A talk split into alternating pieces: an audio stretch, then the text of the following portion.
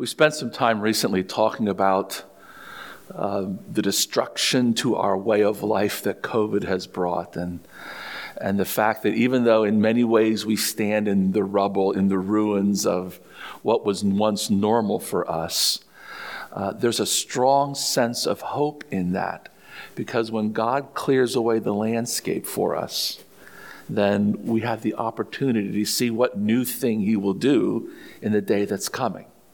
And so we're in that place of hopefulness, knowing that God will act. And as we've talked about what it's going to mean to emerge from this, to rebuild, uh, one of the things we've talked about was making sure the most important things get put back first. And it invites us to make sure we understand what the most important things are. And after several weeks of praying and talking together, I really feel firmly convinced that the most important need we have, the most important thing we have to address, is to rebuild the foundation of prayer in our congregation that we really must get this piece right if we're going to know the future God has for us, if we're going to be His agents and His ministers in the world. Unless we have a vital link to the Father to the Son, to the Holy Spirit through prayer, we'll just build back what we think makes sense rather than listening to what they have to say. And so I want to talk for the next several weeks about prayer. I'm calling this a school of prayer um, because I'm being schooled as much as anyone as we go through this. And I would start by observing uh, that there is a natural law at play here, and that is the law of entropy. The law of entropy essentially means one definition is that things become more disorganized or break down as time continues. So, unless we give attention to them, um, to systems, processes, they eventually break down. And, and in many ways, our Christian experience, our spiritual formation, lives under the rule of entropy. Um, Jesus prays specifically about this. He says, unless you stay connected to the vine, you perish, right? So it's, it's the continual contact with Christ, having the, the, the word of Christ and this presence of the Spirit dwelling in you that keeps you alive and moving forward. And unless we nourish that through prayer, entropy takes over. So there's a great need for prayer. I'd like to make one commitment to you, and I'm I'm thinking deeply about this commitment as I start, and I hope that I'm able to pull this off without resorting to it, because this I know about prayer.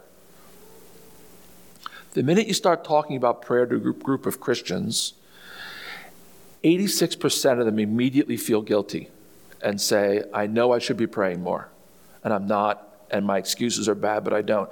And, and my commitment is I'm going to do my dead level best to never use guilt as a motivator to talk about prayer with you. Because prayer is an opportunity given to us by Christ for our enrichment. So I want to talk about these opportunities for prayer as an enticement, as something that, that we move forward to with positivity and, and, and just great great anticipation of what God will do. Because the deceiver is the one who motivates by shame, right? And, and, we don't need his assistance in this area at all. He would keep us prayerless. But we have the invitation of the Father to enter into this special relationship with him. And so that's what we want to do. That's, that's what I'm after in these series. Uh, there's, there's a book written by E.D. Freeborn and Morris Weigelt that really talks about um, what we can learn from the Lord's Prayer. And one of their basic contentions at the beginning of this book is that we can know what we basically believe about God and our Christian life based on the way we pray the way we actually do pray reveals to us what our basic beliefs in this arena are. For example, if we beg for God to intervene and help us, but never expect anything to change as the result of our prayers, we're saying something about what we believe, right? We don't really think God will answer our prayers. If, if we only pray for holy stuff and never get really specific about our lives, if our prayers are always lofty and esoteric, but we never get down to our own personal behavior or our own needs, then, then that begins to reveal what our real expectations are in terms of praying and what God will do. If if we pray specifically, but then track God's answers so that we can determine whether we got what we prayed for, that tells us a lot about what we believe about prayer. It tells us what we believe about God and what we think God's responsibilities are to us. All of those things are woven in this, this need to scientifically verify that prayer works, whatever that means. Or if we hold seminars or, or prayer meetings and we get to those seminars and prayer meetings and we talk about God and we read scripture and we sing, but we never pray, that tells us something about what we think about God. That, yeah, it's better to talk about Him than to Him. I'm not sure that's helpful. And I think these, these misconceptions have created some broad misunderstandings for us when it comes to praying. I mean, one of them is prayer's not particularly useful unless we can prove it works. And I hear, I hear folks talk about this on both sides of that uh, statement. Some who don't think it works, so they don't pray, and some people who believe it works, and so they pray to get what they want. And I'm not completely sure any of us ever really can know from a scientific perspective whether prayer works, because I don't know that we know what the word works means. Because in our minds, too often works just means, did I get what I wanted? And if God answer, answers our prayers in ways that are not consistent with what we wanted, are not consistent with what we thought best, we're likely to say, well, that prayer didn't work. When the opposite may be true. It may have worked very well, and God may have given us exactly what we needed. It's just we didn't know it. And so I think we have to be always very careful about evaluating prayer based on what we think works or whether we got or whether the people we prayed for got what they wanted. Part of this prayer working question is how much time do we give God to answer prayers? I mean, did our prayer work if we get an answer to our prayer in 30 days or six months? Or, or how, how long are we willing to linger in prayer to find out whether this prayer worked or not. This, this idea that prayer works is irrefutable, but our ability to evaluate exactly how and when and where, that's really questionable. And if our basis for praying is based on our observation of when prayer is working, then we're in trouble because there's lots of other excellent foundations and reasons for praying beyond just what we think works. Some folks believe, this is a misunderstanding, that the purpose of prayer is for us to get a hold of God and bend the will of God to our will. Well, you can see why I'm going to have trouble with that perspective. I mean, I, I understand that I want to connect with God, but if my thought is that I want to bend the will of the one who knows all, who is everywhere, who sees everything, who is all powerful and all wise, to my limited human and foolish understanding of what's happening in the world, that doesn't make a lot of sense. And it does reveal how little I know about God and who He is. Uh, it, it's not about us trying to bend the will of God to get what we want. I mean, when we consider his character as revealed to us in Scripture, when we understand that God is holy love, that he is for us, that he's trying to bring about the best future for us and to use us for the, the spreading of his loving kingdom, it doesn't make any sense to want our will over his will. But we get that to that place sometimes. Some folks think that the purpose of prayer is just to enjoy the experience of praying. They, they, like the social aspect of it. It feels good. It has an emotional release for them. And so prayer is just about pursuing an emotion. And I'm not saying that prayer should be something that's, you know, a drudgery, boring thing. I'm not saying that at all. But I'm saying if, your if your purpose in praying is just so you can feel good, that's less than what we're called to. And we are not so mystical that we believe, like some of the ancient mystics, that praying is just about losing yourself in the unknown ground of being up there and, and being united with the infinite in some ethereal, esoteric kind of New Age thought. That's not Christian praying. Prayer isn't just either the opportunity for God to get a hold of us.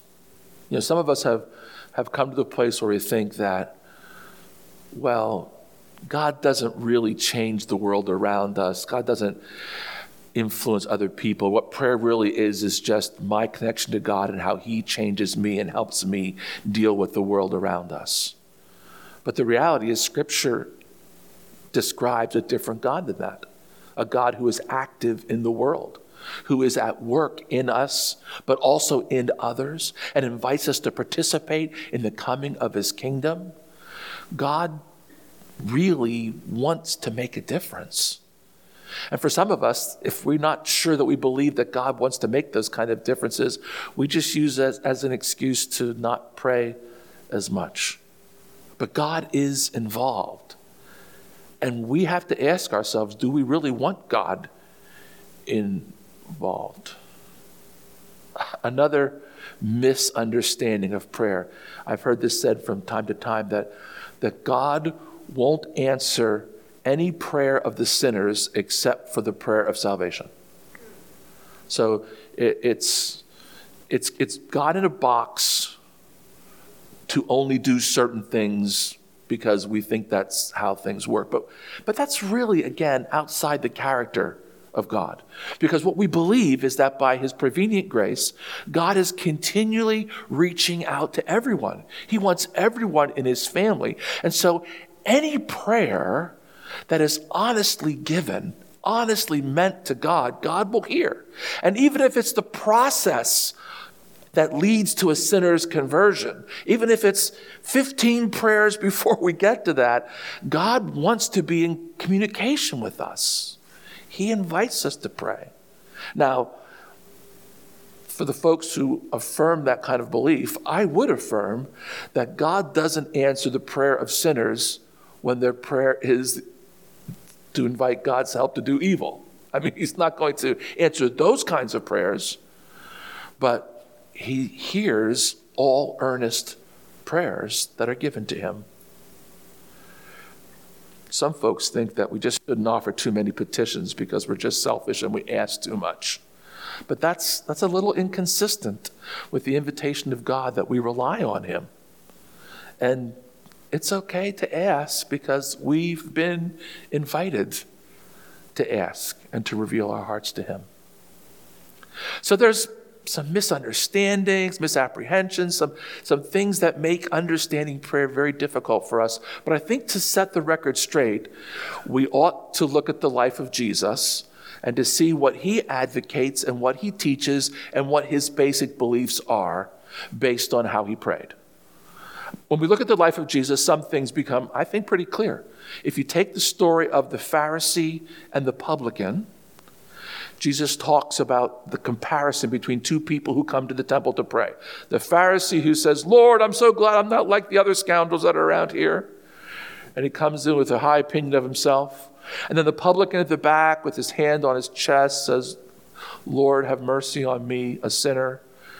And the story concludes with Jesus saying, You know, which one do you think leaves righteous? And it's, it's the humble sinner. Humility matters to Jesus.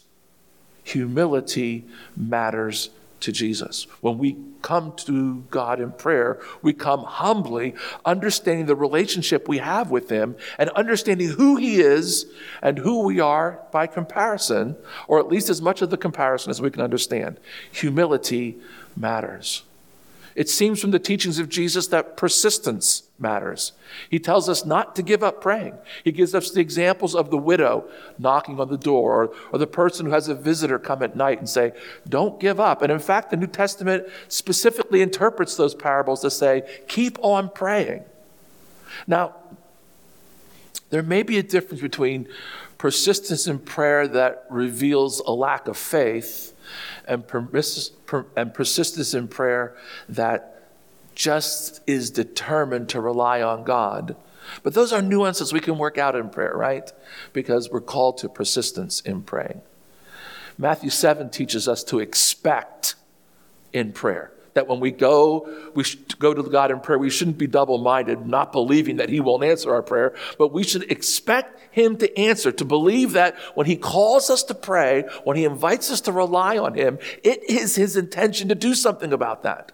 And so we go into prayer with expectancy, trusting that God will hear and answer our prayers. From the life of Jesus, we learn that regular prayer is important. It's not like throwing up a Hail Mary every once a month or something. Not that those prayers go unheard, but that the model for prayer for us is regular prayer. Jesus is continually leaving his disciples and going to the wilderness. He's going up to the mountain to pray. He's looking for a solitary spot to talk to his Father. And the whole life of Jesus is peppered with his praying. And that's an example to us. We pray regularly. Jesus' values and prayers are humility, persistence, expectance, and regular prayers. But we can learn even more about what Jesus believes based on the model prayer. I mean, if you look at Matthew 6 9, um, the disciples are being taught by Jesus how they ought to pray. And whatever you think about prayer, it makes a whole lot of sense to listen to the master when he says, This is how you should pray, right? At some level, that's the final word on prayer, right? It ought to be. And from the things he tells us to pray, we get an excellent idea of what Jesus believes. And I'd like to start with that prayer um, and take a few moments to consider what we learn from the ways Jesus tells us to pray. The prayer starts, as you know, with Our Father. And Our Father essentially reveals to us that Jesus looks at God as his Father, as a loving God, that there's a loving connection between us and the one to whom we pray. And, and that's important, that we can address God as Father. The next part of the prayer is uh, let your name be hallowed through us. Hallowed be your name. This, this God, this loving God of ours, wants to be revealed in the world through us. He wants our lives to bring the holiness of God and His name to those who are around us. It's, it's, it's revealing the work of God to the world. May your name be made holy through me. Do you see how that's a relational prayer? It's use me to hallow your name. The second thing, the, the, the third thing, the third piece of the prayer is um, may your kingdom come. In the bringing of his kingdom, what we're really seeing is that not only does God want to be revealed in the world, but the transforming nat- nature of his kingdom needs to be unleashed in the world. He didn't just come, Uh, he didn't just use us to promote his reputation in the world. It's not about his ego.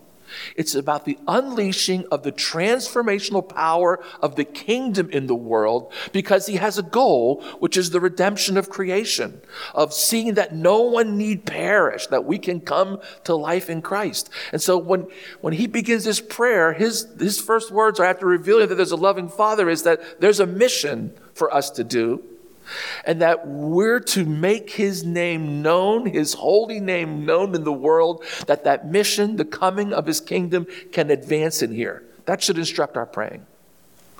And it should remind us that if we're taught to pray that the transforming kingdom comes, then we should know that things can change, right? God will answer our prayers and things can change. Jesus believed things could change. Thanks be to God.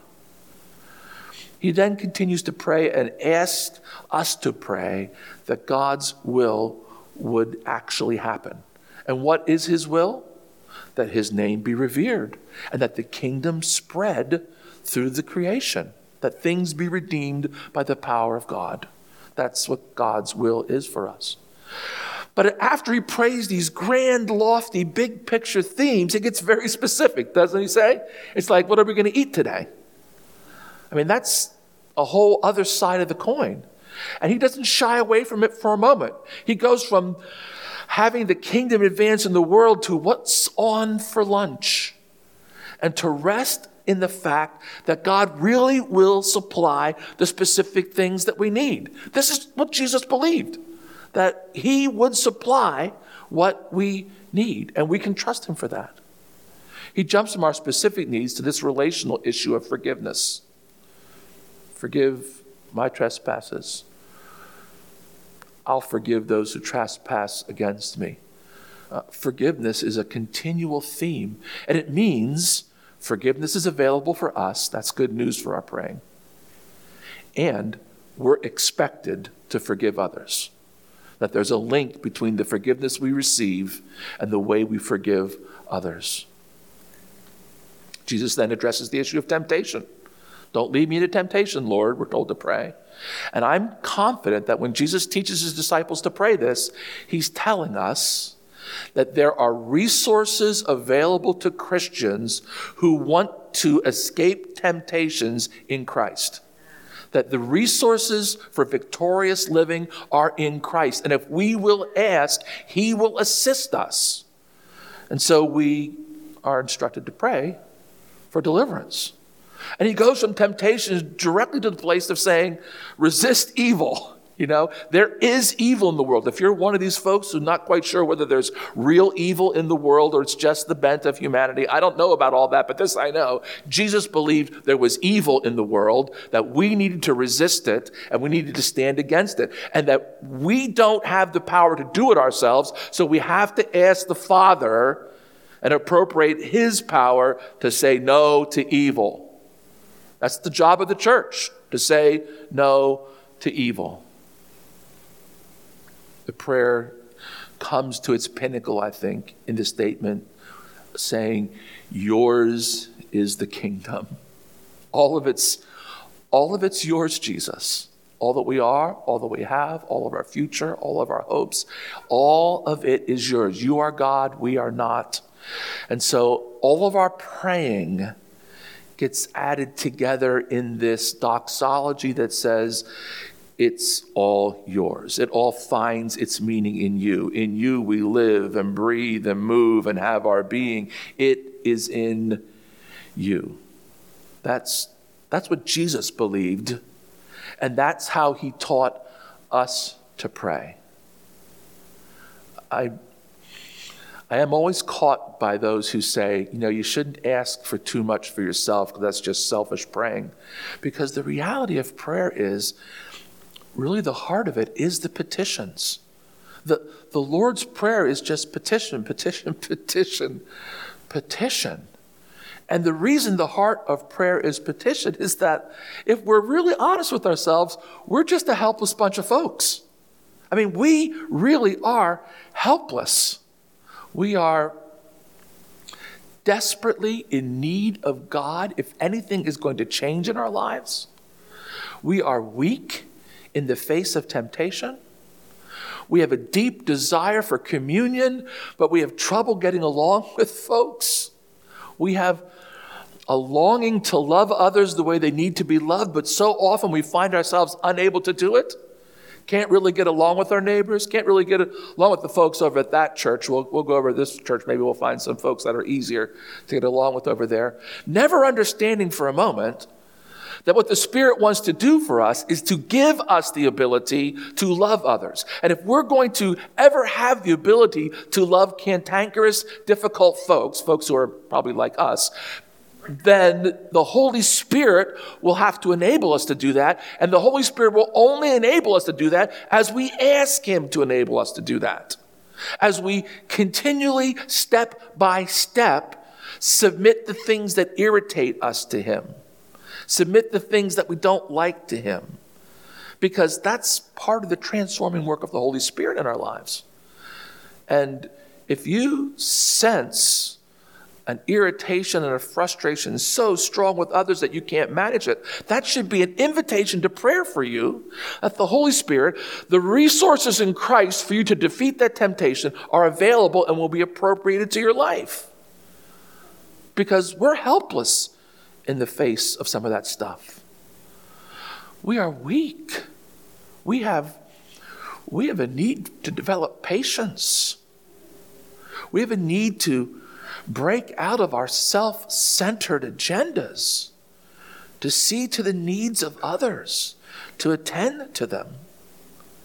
And unfortunately, this is what happens when we are confronted with these commands of Jesus that seem impossible for us. You know, if someone strikes you on one face, turn the other cheek to him. I mean, when we're confronted with these seemingly impossible commands of Jesus, or when we're confronted with these these imperative to love others, and we don't see how it's humanly possible to do any of these things. We accommodate.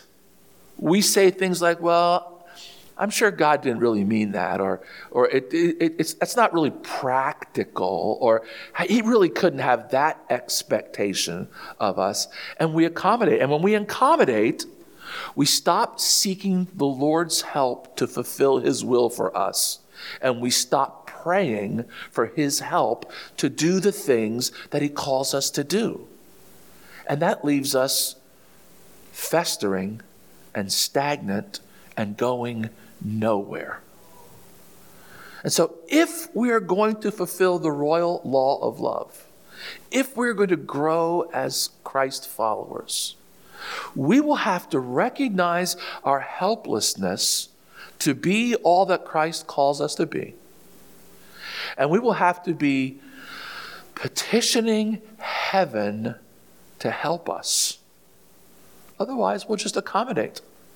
And then we're putting ourselves in the position of the blind leading the blind, going nowhere. How will God ever fulfill his will for the earth in bringing his kingdom if we stop praying and just accommodate the fact that we can't do the things he calls us to do. That, that's the definition of a weak church. No longer believing that God can do the very things he calls us to do. And so we just give up and say, oh, this is too hard. Can't do this. We know better than that. We know the character of our God. We know the power of our God. We know we have an invitation to pray. So we have to take him up on the invitation. Succinctly stated, prayer is our connection to a living God who is active and involved in this world. He is active around us and he is active in us. He knows us, He knows our circumstances, and because He knows us so well, this should remove all pride in praying, right? We don't come into his presence with anything of value of our own. We come in poverty. We come in helplessness. We come in humility because we know who we are and we know he knows who we are, and there's no fudging with him. We know that we have an invitation into his presence. The Hebrews author reminds us that, that we can come with confidence into the throne room of God. I read this week uh, a sermon by Charles Spurgeon, and, and his whole text was just these few words the throne of God. And he just reminded me again and again that though we have an invitation to go bold into the throne room of God, we can never forget that what we're approaching is still a throne, right? It's still the King of Kings and the Lord of Lords. It's still the creator of the universe that we're approaching, and that we probably are crawling in as tiny little ants. The thought of demanding from God? Ridiculous. It proves we don't know Him and we don't know ourselves. But that doesn't mean we don't go. Because he's not one who arbitrarily exercises his power. He's not a fickle God. He's one who loves us, who calls us to enter. And so we enter his presence knowing that in prayer we can speak to and with him and that he will listen to us. He knows everything that can and might happen. He wants to in, involve us in the work of the kingdom. His will will not ultimately be thwarted on earth. He knows what's inside of us. Sometimes He answers our prayers even before we ask them. I know you've had that experience. You just started to worry about something, and you think, I need to pray about that, and the answer's already there. Because He knows and He loves, and His character is, is continually revealing that He is for us. But He does choose how and when to answer. He does hate everything that destroys his creation. He doesn't create evil and he stands against it with us. And so we approach him with awe, we approach him with confidence, and we rest on his love and mercy. Let's face it, we won't pray if we don't believe that God will listen, if we don't believe that our prayers will make a difference if we don't believe we need any transformation, if we don't think we need any assistance. And I'm confident we won't pray if we don't read our Bible. Because Bible reading always leads us to pray. It always leads us to communication with the one who speaks to us through it. We also won't pray if there are things in our life that we know are wrong and we'd rather not endure the convicting presence of the Holy Spirit, right? if you've decided that, well, this is who I am and you're just stuck with it, and that's your approach to other people who want to offer advice to you, well, you know, this is who I am, you have to deal with it. If, if, if that's our attitude towards God, then we won't pray because when we pray and invite the Holy Spirit to speak to us, He will. And if there are things that need changing, He will point them out because that's what, that's what you expect the doctor to do when you go in there, right? you know, you have a cyst on your knee. You really should have it removed or it's going to get worse. You know, or you have, why would we go to the Father and ask for His transforming grace if we really didn't expect that He would reveal to us what needs transformed? And if we don't want the transforming grace of God, then we won't, we won't pray. I'm convinced there are three things that we need we need to rebuild our belief about prayer and God. We need to understand why prayer is as foundational as it is so that we will do it. The second thing we need to do is to rebuild our routine, rebuild our prayer routines. And the third thing we need to do, based on the rebuilding of our personal prayer routines, is rebuilding our corporate structures for prayer. Those things have to happen for us. I put in the lobby a small, a small little booklet. It looks like this. It's called The School of Prayer Morning and Evening Prayers. And what I, what I want to say first is this many of you have already uh, developed excellent patterns of personal prayer. And for, for all of you for whom that's true, what I want you to be able to do with this is to completely ignore it. Okay? I don't have any intention to try to create prayer clones or make you do things in any one particular way. Okay? So if you already have establish good, rich, productive prayer patterns in your life, please keep doing those things. However, if you're struggling to build your own prayer routine, I offer this little folder which offers a morning and evening prayer form for seven days. There's some additional psalms and things in here that are supplementary to it. And what I would invite you to do is if you're struggling with your own personal prayer routine, use this every day for the next three weeks till Lent starts. Morning and evening, pray and pray. There, the prayers are not particularly long, it won't take a lot of time. There are some fill in the blank places in here, so it may be that they tend to be a little longer than they look on the page. But we must start somewhere. And this is, this is just a starting place uh, that can happen. I don't, I don't know how I can say strongly enough or loudly enough that we have a staggering need for God's help in our day. We need it as individuals, we need it as families, we need it as communities, we need it as a nation, we need it as a world.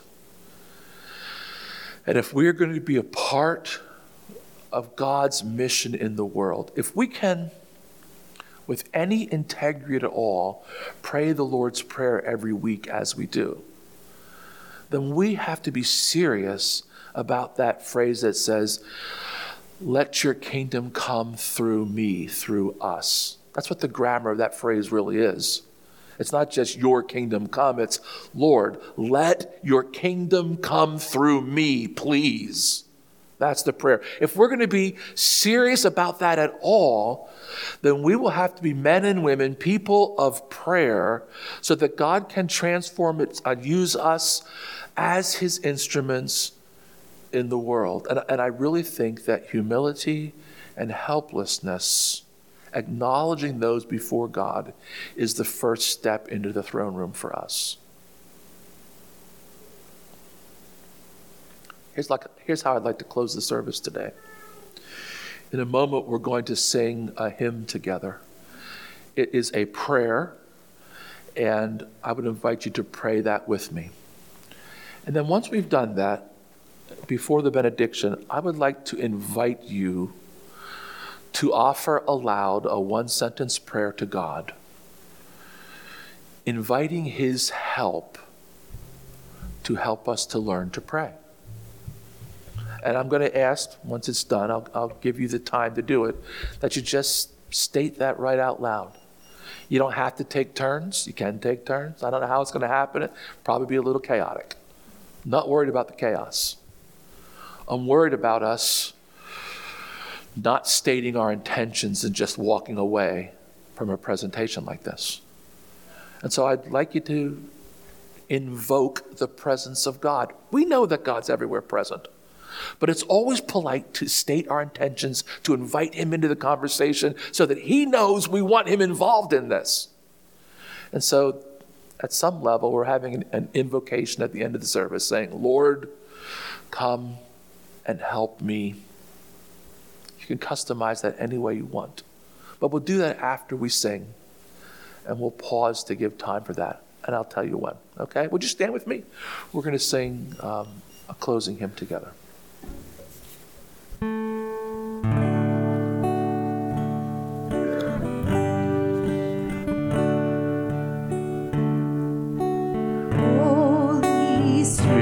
Spirit, living breath of God, breathe new life into my willing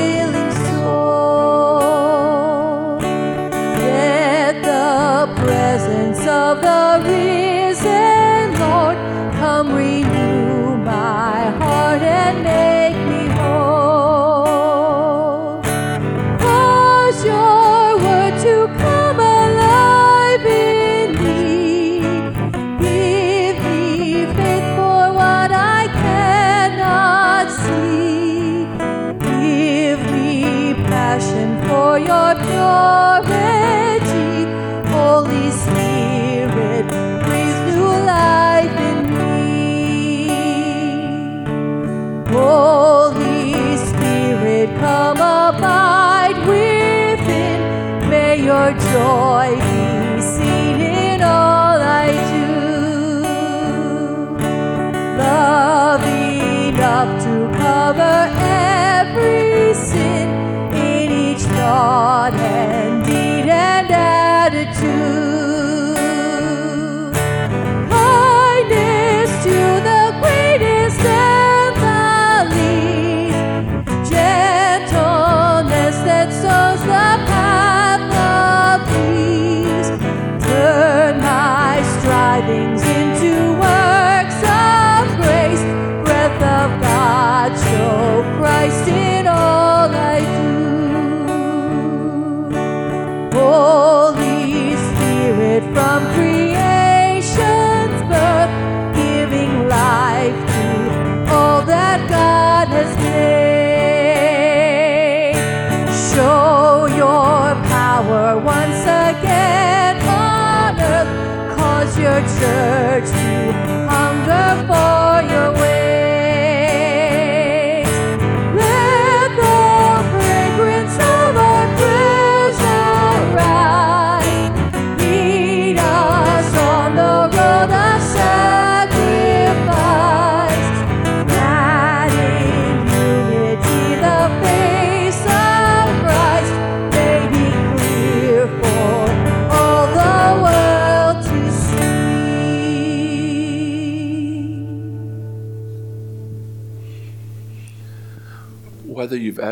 Really been hungry or not, I don't know. But the line in that song that captures my heart is cause your church to hunger for your ways. That we would be consumed with a passion for his ways on earth. And like a hunger, we would be drawn to prayer, to this vital connection with him that can transform everything. Let's take a moment now to speak out our prayer to the Lord that He would help us in this way.